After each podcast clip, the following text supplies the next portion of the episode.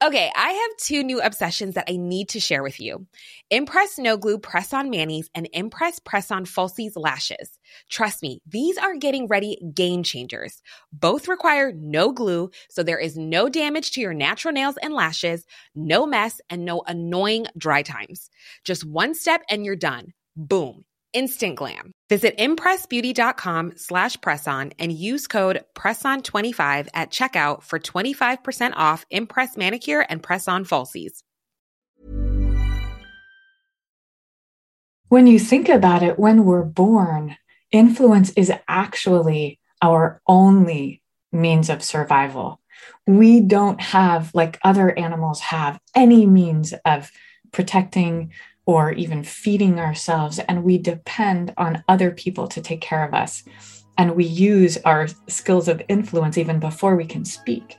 But influence is ultimately, interpersonal influence is the only way that we make great things happen. Hello, and welcome to the Not Perfect Podcast, a show that explores the mind, soul, science, and health as we speak with world leading experts each week. I'm your host, Poppy Jamie, a best selling author, entrepreneur, and happiness researcher. Life is not straightforward, so join me as we navigate being human together and become what I like to call flexible thinkers. I believe that curiosity and education is the root for more happiness, love, connectedness, and the doorway to unlocking your unlimited potential. I hope you join me on the journey. On today's show, we have a world leading persuasion expert, Zoe Chance, who helps great people become more influential. At Yale School of Management, she teaches one of the most popular courses called Mastering Influence and Persuasion. Her research has been published in top academic journals, and even Google has used her behavioral economics framework as the basis for their global food policy. Zoe speaks internationally with her TEDx talk, How to Make a Behavior Addictive, going viral. Prior to teaching at Yale, Zoe managed a 200 million segment of the Barbie brand Mattel and has a doctorate from Harvard Business School. Her new book, Influence is Your Superpower The Science of Winning Hearts, Sparking Change, and Making Good Things Happen, is truly fantastic, and every single person should read it. What is a favorite quote you like to return to often and why?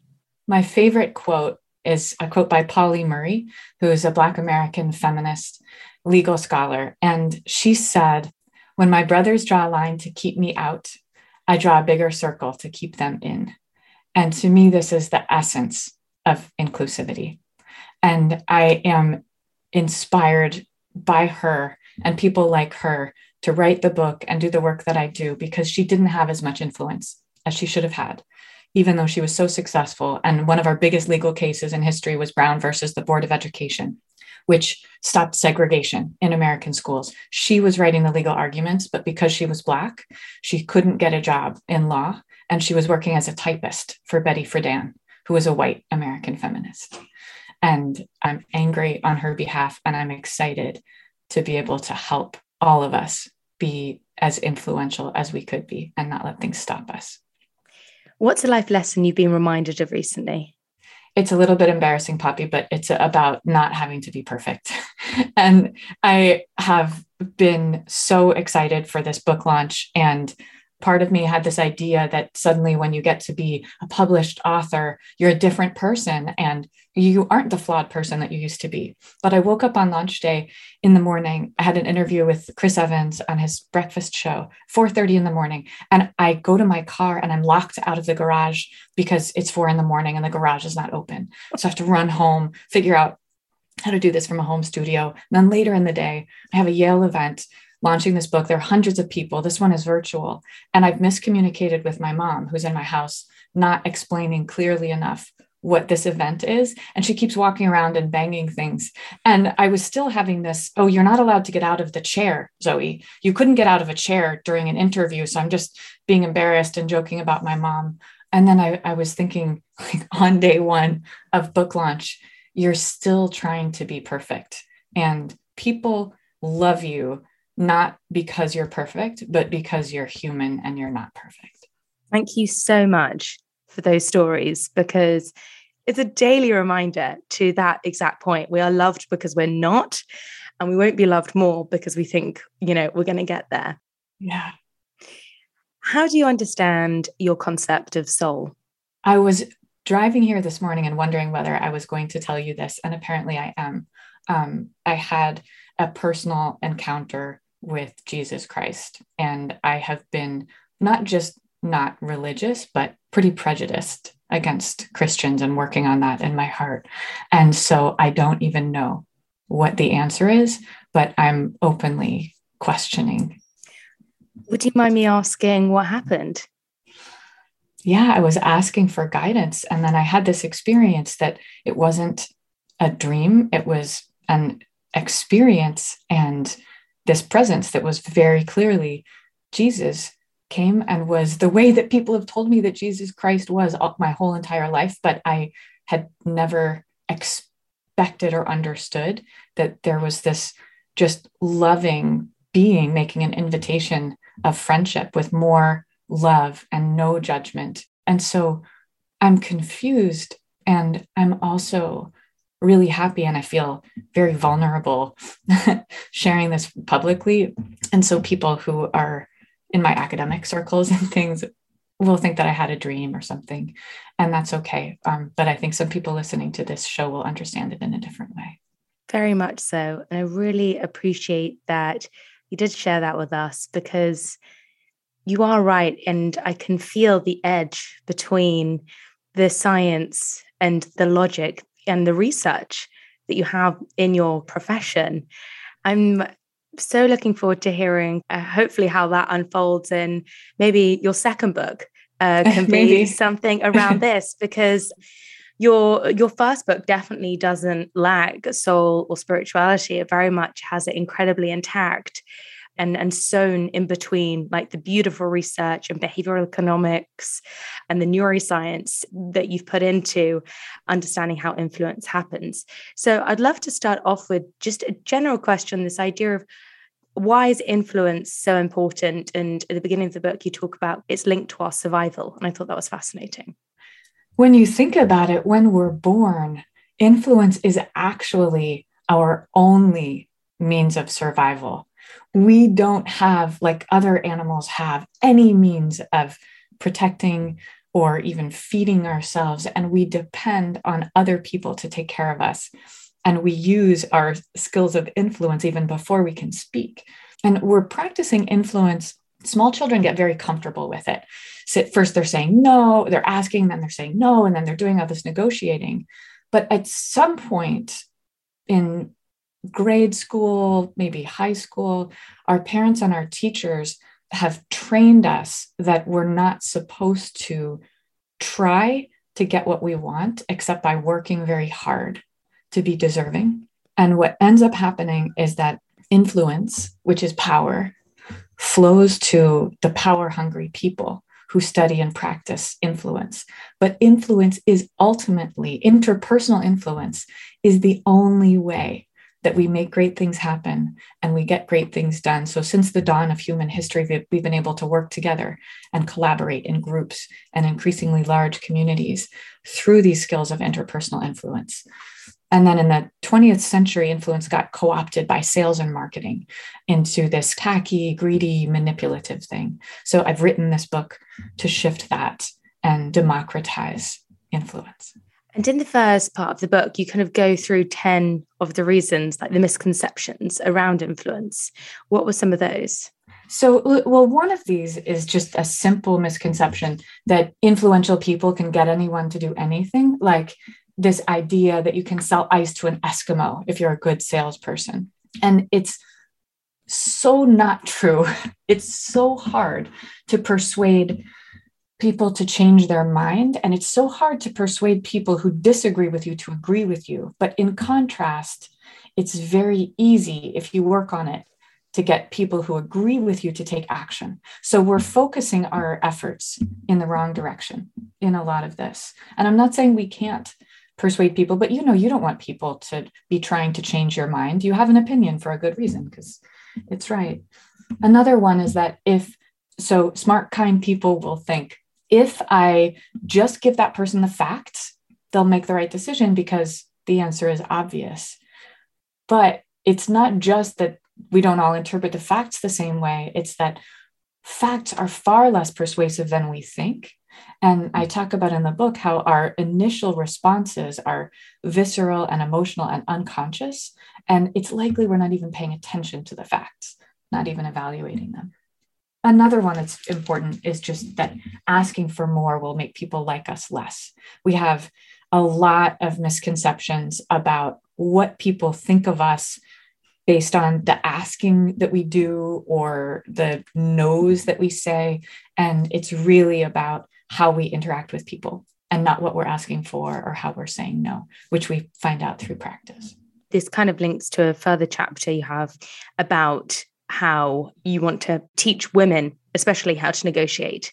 Because i do find that not to be too gendered but i do find that asking element seems to be something that women on the whole who have been conditioned as women struggle with most yeah, yeah. This is a book that's not written for women, but because it's written by a woman. And I do a lot of work teaching women and women's leadership workshops and things like that. I have a strong interest and a lot of experience with some gender issues related to influence and negotiation. I don't like putting people into boxes, but mm. sometimes learning about differences can be liberating. So all of us are more similar than we are different. But in general, women get asked for help more often. We are less comfortable asking for help or asking for money, and we feel more pressure to say yes. So we are also less comfortable saying no. And we hate negotiating more than men do. So these are just some of the differences to know you're not alone. But the, the one prescriptive thing that makes women angry sometimes when I share it, and I don't blame you if it does, is that women get judged much more harshly than men do for not being warm. You know, I'm fascinated. Is it a conditioned response that women struggle, or is it evolutionary? It's really hard to say. In the world of social psychology, evolutionary psychology gets a bad rap because it's unprovable by definition. So there are theories that we talk about. I find it fascinating, but like, is it evolutionary? Is it not? I don't think anyone can ever say. But what I do find really interesting is I don't think that these differences are ultimately based in gender. I think they're ultimately based in power. And you see these kinds of gender differences in social psychology being far less pronounced in countries where women have more economic parity with men and it's situational. So, in some situations, you feel you have more power. And I'm putting this in air quotes, but as a woman, you may find yourself acting more like a man. And men, you may find yourself in situations where you have or feel you have less power. And you may find yourself, air quotes again, acting more like a woman. So, essentially, our ability to influence fluctuates deeply on the environment and how much perceived power we think we have. Yeah, it's interesting. There's a psychologist at the University of Texas named James Pennebaker, who he has this incredibly nerdy book that I loved that's called The Secret Life of Pronouns. And he's done all of this research on not the kind of pronouns that we talk about a lot, mm. but first person pronouns. So I, me, mine, and how this relates to power and status. And we use fewer of those first person pronouns when we have more power or status, when we feel that we do, and we use more of them when we don't. And he finds that that's true even for himself. So, even for himself, when he looked at his emails and when he was writing to someone of higher status, because he felt low power and insecure, he's using a lot of first person pronouns like, I think, I was just wondering. And contrast, same guy but different context where he's writing emails to PhD students who are at the bottom of the academic hierarchy. And he's saying things like, Would you be willing to move your office? Here's the situation, without referring to himself at all. We have our attention focused on ourselves when we feel insecure, when we don't have power, and we just can't help it. But this is a very uninfluential stance or way of being. It's not that we should never talk about ourselves, but it helps if we're conscious of when we get self conscious, it turns people off a little bit.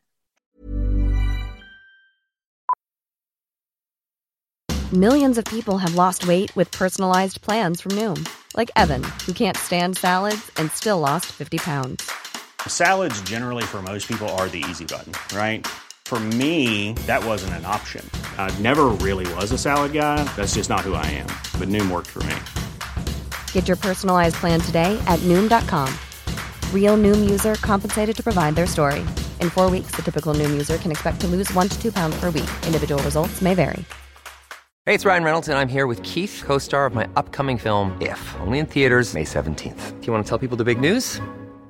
All right, I'll do it. Sign up now and you'll get unlimited for $15 a month in six months of Paramount Plus Essential Plan on us. Mintmobile.com slash switch. Upfront payment of $45 equivalent to $15 per month. Unlimited over 40 gigabytes per month. Face lower speeds. Videos at 480p. Active Mint customers by 531.24 get six months of Paramount Plus Essential Plan. Auto renews after six months. Offer ends May 31st, 2024. Separate Paramount Plus registration required. Terms and conditions apply if rated PG. So, what skills do you find yourself most teaching people when it comes to being more persuasive? Well, ironically, what I find most helpful is to start with saying no and practicing saying no. That's not where anybody would expect to begin, but I'll share why in a minute, but I'll give you the challenge first. The challenge is to say no for 24 hours. 24 hour no challenge where you say no to every single person who asks you for something, whether it's small, whether it's big, whether you want to, you don't want to, personal, professional. It might feel terrifying before you do it. What you find out as you practice saying no is that, first of all, you don't die. Second of all, nobody hates you. Third of all, people actually weren't expecting you necessarily to say yes. Lots of times it's not a big deal. When somebody asks you, you, you feel obligated. Many of us, we're mostly people pleasers. And as you're saying no, you're realizing that the way that you say it, so if you say it with warmth and maybe with playfulness or just very simple, no, no, thank you, people are reacting to you based on your tone rather than your rejection most of the time. And of course, you get a lot of time back and you start to look back on your life and kick yourself for not having done this sooner. However old you are, you wanted to learn to say no years and years ago and you're thinking of what how much bandwidth you could have had. However, that's that's not all, but wait, there's more. When you begin practicing saying no, you also begin more to be more comfortable hearing other people say no. And it's not that it's ever a pleasure, right? It's not, but it gets more comfortable. And so you have less fear when you're asking, and you lose that edge of neediness when you're making requests that can end up feeling kind of repulsive on the other side. So, starting with no, try no for 24 hours. And let me give you a couple caveats if you're going to do the challenge. Number one, don't ruin your life. So if you get your dream job offer or your sweetie proposes marriage to you or whatever big thing you've been waiting for, don't be like, no. Secondly, you can change your mind. So it doesn't mean that you can't go back and say, well, actually, you know, I was thinking about it. And it doesn't mean that the no has to be permanent, but experience what that feels like to you, experience the other person's reaction. Thirdly, when you're saying no, if there's somebody that you're spending a lot of time with, just say no the first time to the first thing so that it's not like, you know, your roommate that you're saying no to for 24 hours and they're like, what's wrong with you? Why do you hate me now?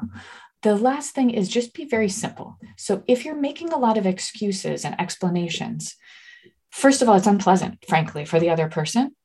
Uh, but second of all, if that person is good at persuasion, they will jump on those excuses and try to solve them for you. And then you will feel that you have accidentally gotten manipulated into saying yes. So try out just saying no, no, thank you. You know, it's not for me. I'm really not interested. And I guess uh, one more is the advanced, the advanced version of this to play with for if you're already pretty comfortable saying no, is to try the warm, enthusiastic no. Like, oh, I love you, but I would never, ever, ever in my wildest dreams say yes to that. I think someone once said to me, I love you, but it's a no. And I hmm. actually thought that was a really sweet way because it was such confirmation of love. And you can't really be, you can't even try to persuade them at that point because you're like, ah, yeah, oh, well, you do love me. So, okay. Yeah. And, and there's no excuse. So, in the book, you write about the curious qualities of charisma. What do you mean by that?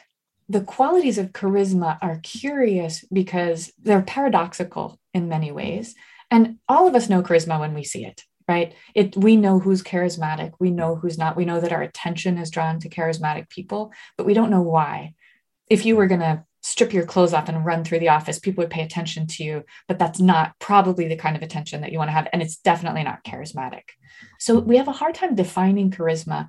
And w- the first paradox is that if you are trying to be charismatic, you're failing. So if you are trying to be the center of attention, you're just being a jackass and you're not mm. being charismatic at all.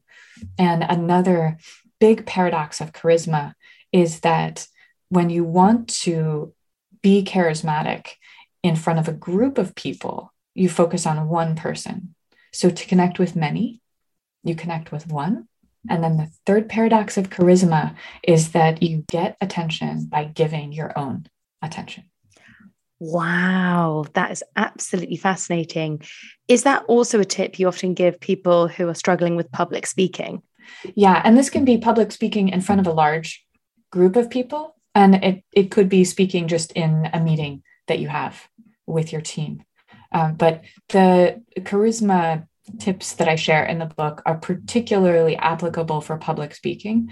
And um, we don't think of charisma that often in a one-on-one context although we can absolutely practice it and feel it.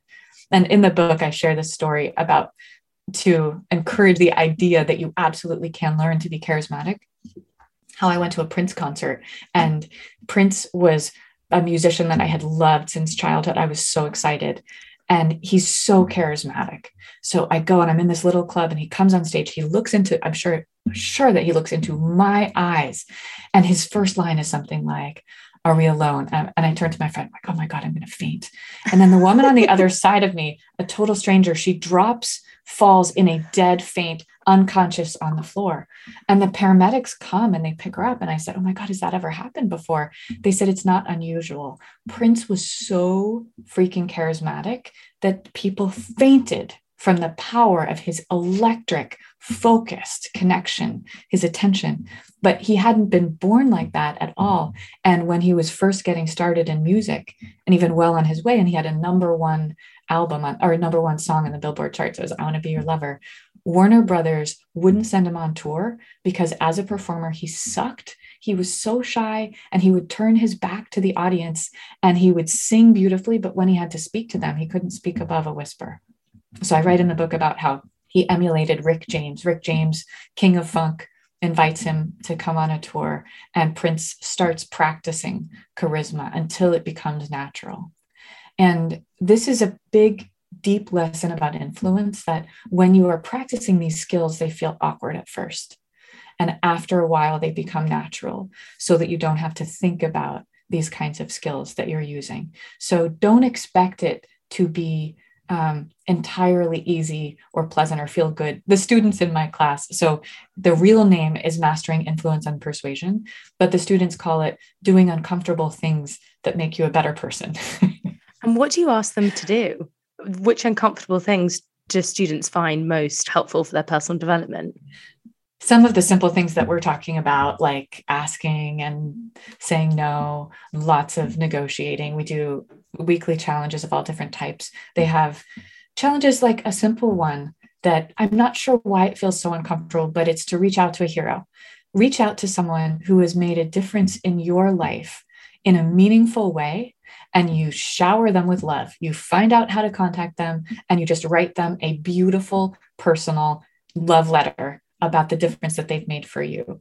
And it's actually scary just to reach out to someone. And we've actually heard back from a lot of these people when we've reached out. Um, one of my students who I write about in the book reached out to Susan Cain, who wrote the book Quiet, and she's a role model for introverts everywhere. Mm-hmm. I love her. He loved her. And he ended up reaching out and he was offering to help and to give her free help. He worked for her all summer long. And then at the end of the summer, she said, Davis, you're great. And she paid him for the whole summer that he had worked. Oh. And then she invited him to be her very first employee after the CEO that she had hired. And uh, he actually said no. so he used two of the techniques from the course. He did. And she encouraged him. He had another fabulous job offer and she encouraged him to take that path. And they're still friends. Can I share another story of a, a simple challenge that we did? And this is not as simple as the hero challenge or the no challenge, but it's very fun if you feel like doing it. It's a rejection challenge. And you go out and you try to get rejected what we do in class is we watch this video by a man named Jia Jiang, who has a hundred days of rejection blog. And he was a business school student who graduated, wanted to be an entrepreneur, and he was just uncomfortable with rejection like all of the rest of humanity. So he started practicing every day, trying to get rejected. And if you're going to watch one video of Jia's, make it the Krispy Kreme video from day three. And I won't give you the spoiler, but what we do in class is just pick any of these challenges of Jia's or make up our own where we go try to get rejected. One of my favorites is a student named Jason who decided to get re- rejected trying to crash his seven year old neighbor's birthday party. and this man, he's he's a mixed martial arts competitor. He's a he's a bodybuilding competitor. So he looks like a young grizzly bear and he goes to his next door neighbor's backyard. He's never met them. He's never spoken with them. The seven year old is having a birthday party and they, she has a bouncy house. And the kids are in line for the bouncy house. And so Jason just walks into their yard and gets in line for the bouncy house. And he's like, hey, what's up? And so he's expecting to get kicked out and he's going to tell me he was successfully rejected. But they think that it's so funny that he's just walked over to be part of her party. And so the kids are talking with him, the parents are talking with with him. They end up all making friends. And that family invites Jason back. He graduated that year. They invited him back to our hometown of New Haven, and he came for her eighth birthday party and her ninth birthday party the years later. It's so sweet. And also, to your point, it's amazing what happens when you're looking for rejection, suddenly inclusion happens. Yeah, it's a huge misconception. That should have been one of the top 10 because it's maybe the biggest one that people are so much nicer than we expect. Why do you think we have such strong held beliefs that people are not nice or people are scary or people don't want the best for us or people are going to say no? We have, and I'm sure that this part is evolutionary. Our brains and our endocrine system is designed for threat detection, for our survival. And so when we experience pain, or danger, we have a very deep physiological experience that motivates us to try to never let that happen again. And with social rejection, we experience that as physical pain. Our brain processes it in the same areas that it processes physical pain. There's a really interesting study by a neuroscientist named Naomi Eisenberg. I hope I'm getting that right from the University of Los Angeles. And she was putting participants in an fMRI scanner where you have a video screen and she's scanning your brain while you're participating in this three way game of catch. And you're tossing the ball, you're receiving the ball. All three of you are tossing and receiving the ball. And then the other two people that you see on the video screen, the other two participants start excluding you and just tossing the ball between themselves. You don't know that actually those people are fake and this you're the only person in the experiment. And what she wants to know is what happens to your brain. And she's the person who discovered that the areas of your brain that process physical pain are the areas that light up when you feel rejected. This is why we do so much to avoid rejection.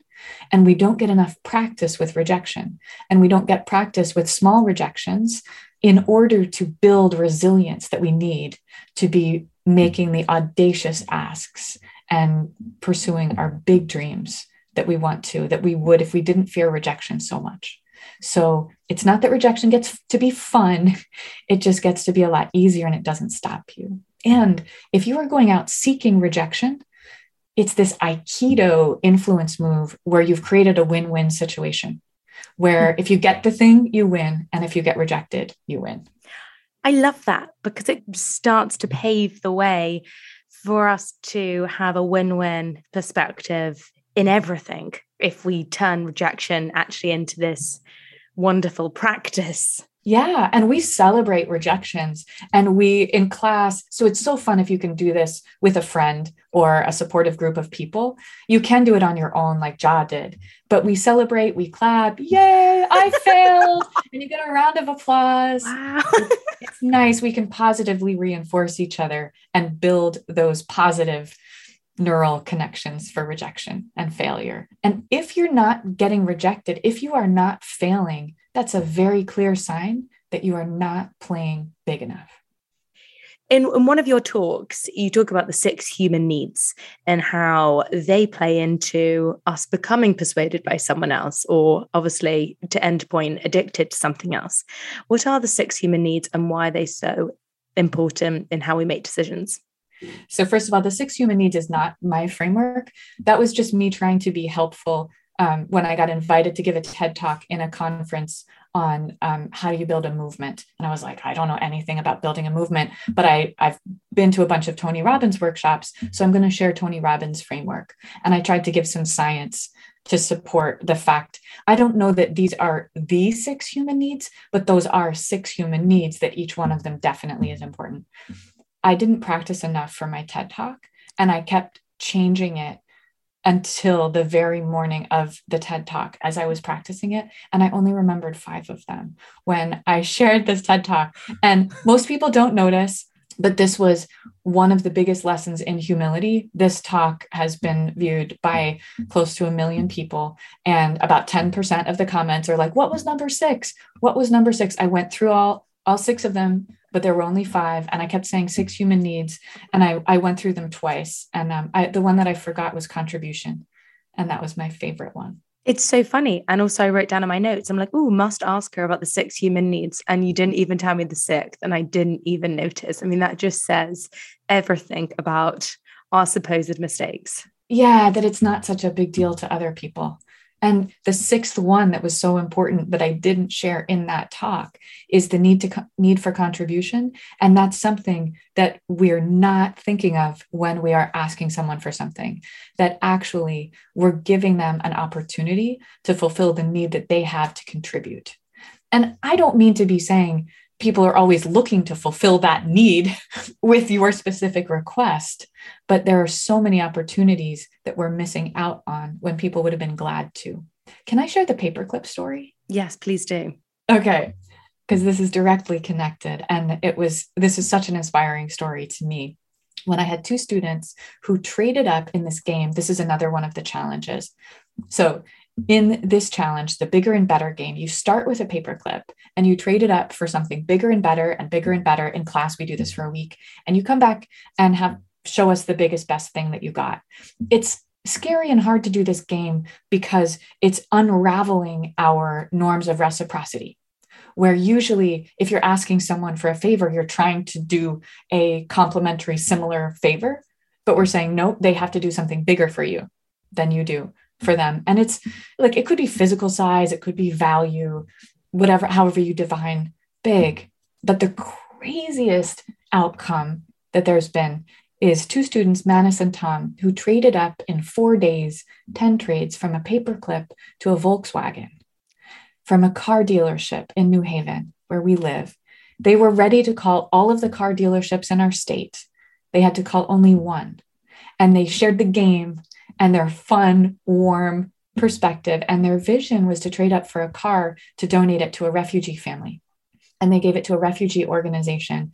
And an Afghan family came here to our school to pick up the car so that the mom could be able to drive to work instead of commuting for two hours each way on the bus.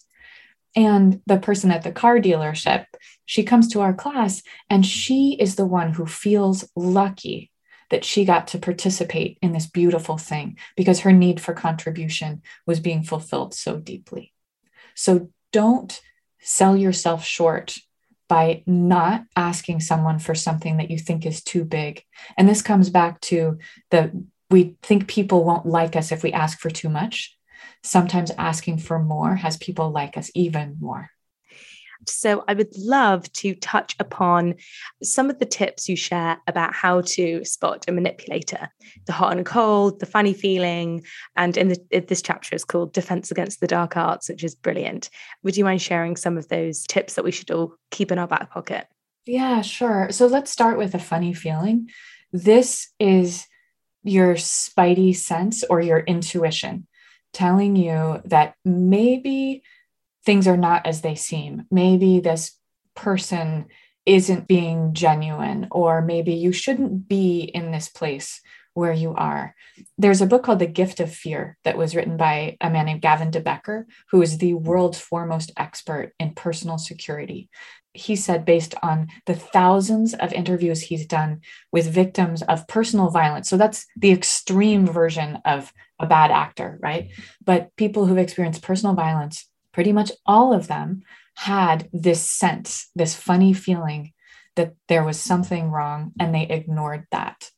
It's the simplest, most pervasive, most important, and most complicated red flag because this funny feeling can also come from social biases and I share a story of a former student who's a British diplomat. So I, I, train students and I also train executives and leaders.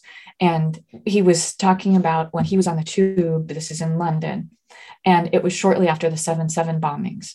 And the man who sits down across from him is where he's a Muslim, he's wearing a prayer cap, and he opens up a Quran and he's praying and he's carrying a gym bag and my student is saying how scared he is because there's a pervasive fear at that point in time.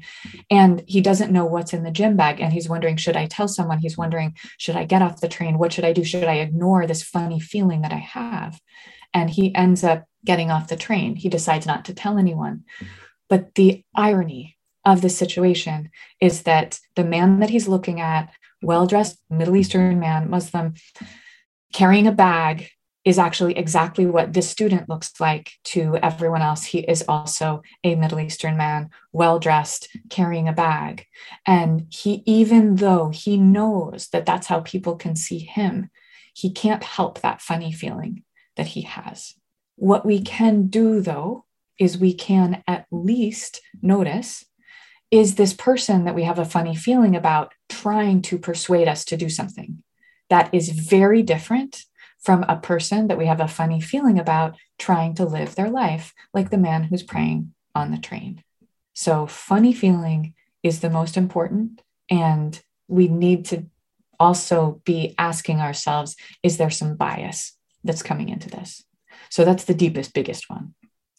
That is so much to think about in terms of our own biases and how that is driving our decisions um, and behavior and it's so relevant to everything we do every single day.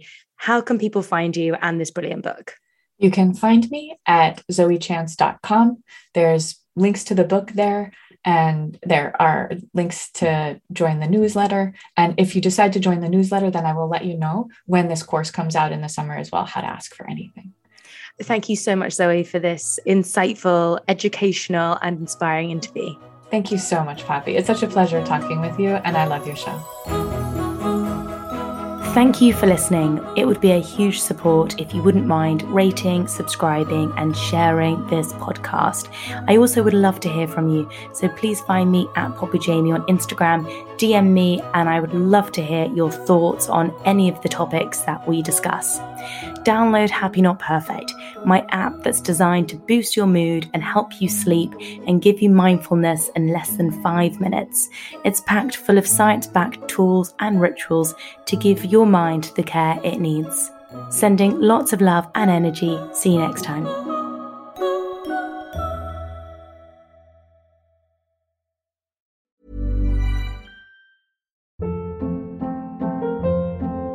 Hold up. What was that? Boring. No flavor. That was as bad as those leftovers you ate all week. Keke Palmer here, and it's time to say hello to something fresh and guilt-free. Hello Fresh. Jazz up dinner with pecan-crusted chicken or garlic butter shrimp scampi. Now that's music to my mouth. Hello Fresh. Let's get this dinner party started. Discover all the delicious possibilities at hellofresh.com.